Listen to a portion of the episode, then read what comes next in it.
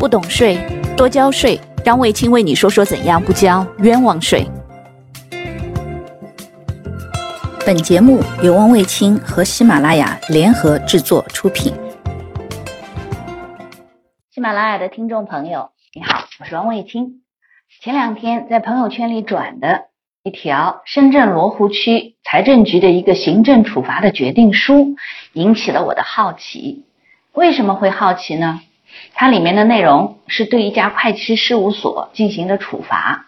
他是说，你所于二零一八年一月十六日参加由罗湖区政府采购中心组织的罗湖区会计中介服务预选供应商库项目项目编号这个投标活动的时候呢，你事务所与另外两家会计师事务所。上传投标文件 IP 地址均为同一个地址，而且呢，上传的时间具有连续性。经进一步的查实，符合《深圳经济特区政府采购条例实施细则》第七十九条第一款第三项，不同投标供应商投标文件由同一单位或者同一人编制，或者由同一人分阶段参与编制的情形。它属于采购条例所称的这种叫串通投标行为。以上事实有询问笔录、罗湖区政府采购中心网站服务器的日志、现场提取的录音录像、司法鉴定意见等证据证实。那么接下来呢，是说对他进行怎么样的一个处罚？然后呢，这个并且呢，呃，规定他六个月之内收到这个处罚决定。六十天之内可以申请行政复议，收到决定书之后呢，六个月之内可以依法提起诉讼。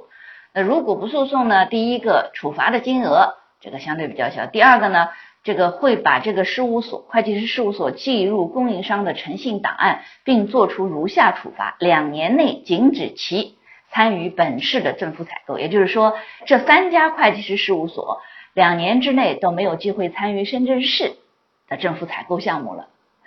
这件事情，第一个，呃，属性还是比较严重的，等于是你已经失去了政府采购的资质，同时另外一个进入了这个供应商的诚信档案，真的相对比较麻烦。经济上的损失倒不是特别大，但引起我注意的是什么？就是，呃，这个他们所所抓取的这个证据，这个上传 IP 地址是同一个地址，同时呢，这个服务器的那个有有日志。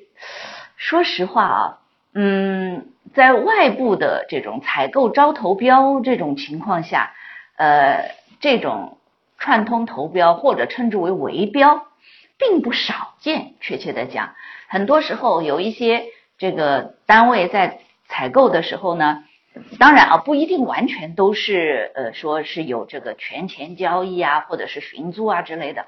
很多在供应商的时候呢，他用惯了这个供应商。然后呢，也习惯于他的服务。大家知道，很多的服务实际上彼此之间需要有一些信任，呃，而这一部分的信任往往需要一定的时间来达到。但问题在哪里呢？问题在于是按照这些单位的这个内部控制啊，或者是管理的规则，他不能够说去指定他，指定他当中可能他违反规程。于是呢，哎，就会需要根据这个规程的要求说来。实际上，可能你你基本上是属于邀标，你来参加就基本确定是你了。但我们走程序就不能只是你一个人来投标，他需要有三个，起码三个人来投标。那这种情况下投标的时候呢，那另外两个人来陪标的，对不对？人家其实已经知道，我只是来陪你走个过场，我实际上是拿不到这笔业务的。那你让人家很认认真真、正儿八经的去做这个。投标书还要还要各种各样的简介，还要报价，然后还有商标、商务标、技术标之类的，要要去这么去做，这是很辛苦的。于是呢，往往是说，哎，既然你已经确定入入入选了，这样子，你呢这个剩下两份标书你也一起来做掉，做掉以后呢，只不过呢就是你的这个价格可能是最低的，另外两个价格在这个基础上再虚报两个就可以了，结束了。那这样的话呢，然后呃标书也是你做的。呃，上传的这个这个这个发过去的时候也是你发的，那很多时候这么做好像已经不是一件很新鲜的事情了，对吧？无论是从建筑的行业，或者是一些其他的这种政府部门呐，或者是大企业招投标的时候，多少都有这些情况。我不是说这里头一定没有这个权钱交易啊，但是很多时候实际上是限于规程呐，或者是这个习惯于他这个服务，倒不一定是真正完全都有钱的这个问题。可是这种情况不少见。现在看到了，政府部门居然可以用这个服务器去反查对方上传这些资料的这个 IP 地址。时间是比较有连续性的，同时呢，这个这个地址是同一个地址。来，这个过来，你跟我谈一谈这是怎么情况？这个时间你发现你其实已经不可能去说谎了，对吧？那其实带来一个问题，大家会发现科学技术的进步啊，包含特别是互联网技术这种这种技术的进步。它让我们的生活带来了很多的方便，比如我们现在绝大多数人都会通过多多少少都会在网上买些东西，对吧？呃，节约时间，东西可以直接送到家，不需要自己搬，是不是？而且选择的余地很大，可以很方便的就比价，这个又省时间。好了，你看很多人都会在网上买东西，那当你网上买东西买多了以后，其实也会遇到一个问题，杀熟。之前的时候呢，曾经有人在这个一些。呃，这个这个什么订机票啊，或者订酒店呐，或者是订什么这个打车这些软件上面，发现一个问题，其实卫青就亲自碰到过。卫青那时候打车的时候，卫青和妈妈，卫青的母亲去同一个地方，然后呢，我用我的手机去这个设定那个地方，然后查出来一个价格。而我的母亲是比较少用这种软件的，所以呢，我用她的手机去一查的时候，发现它的价格就真的比我便宜。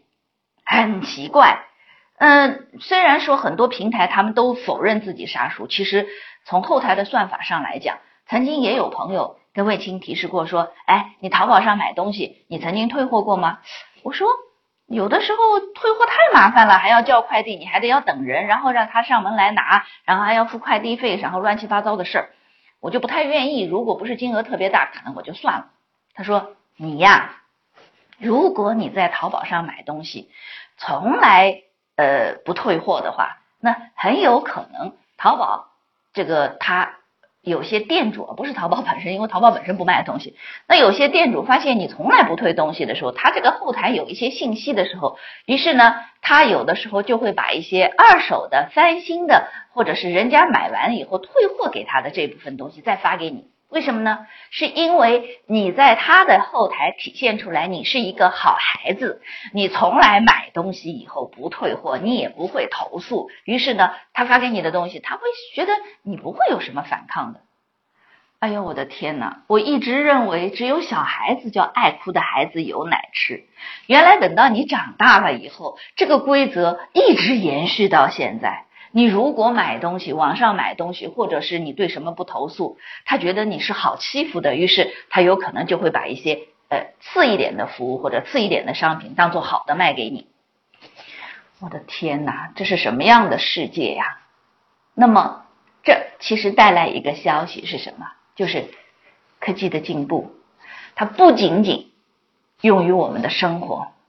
我们能看到，现在政府部门也开始运用这些技术手段。其实你说它难吗？它很高技术吗？一点都不高技术。只不过以前的时候，政府部门根本不会去这么考虑的，谁去管这些事儿啊？对不对？我们把流程做完就结束了嘛。但是现在我们发现一件事情，政府部门开始这么干的时候，那所有的企业、所有的同学，我希望通过这节课给你们一个提醒：当政府部门或者是一些大的企业。在招投标的时候，他如果悄悄的已经把反查 IP 地址以及通过 IP 地址上面通过这个服务器上面你们上传资料的这个时间，已经作为他的一个后台证据开始收集保留的时候，那么请各位同学千万千万得要注意，你们在工作过程当中是不是还像以前说，哎呀，我们以前一直怎么干的，我们现在还这么干？注意。对方、对手已经改变了，所以有一句老话说的一点都不错：不怕神一样的对手，就怕猪一样的队友。那我告诉你，现在对手真的是神一样了，人家已经开始用 IP 地址、用服务器去倒查一些事儿了。那么，请问各位队友，你？们还愿意继续做猪队友吗？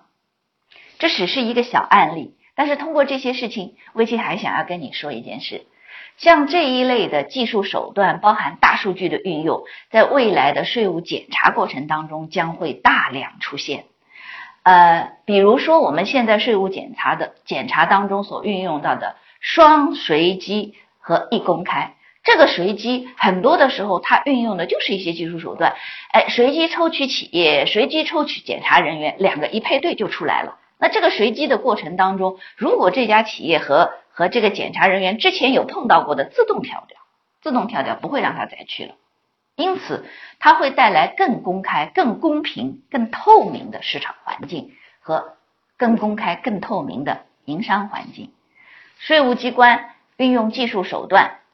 包含金税三期当中埋藏着太多的高科技的手段了。那各位同学听这个节目的人，虽然看上去这件事不是跟税收直接有关的，但魏青还是希望大家要有一个概念：这些技术运用在金税三期，运用到企业的税收征管，运用到后期的税务检查，已经在路上，而且未来会更强大。所以提醒大家，各位。单位的这个财务人事和相关的人员，也不要再抱以轻心，说我们企业一直是这么干的。对不起，这个世界变了。好了，卫青的收费课最近在紧锣密鼓的录制过程当中，真的非常非常的烧脑。但是卫青也是希望说，能够给大家呃更系统、更专业的一些知识，能够让大家有更多的收获。嗯，十月下旬上线，那么。大家可以敬请期待卫青的书《一本书读懂创投税》，到目前为止，很多的内容依然值得大家来学习。这个思路，我觉得才是卫青想要向大家传达的。好了，谢谢收听。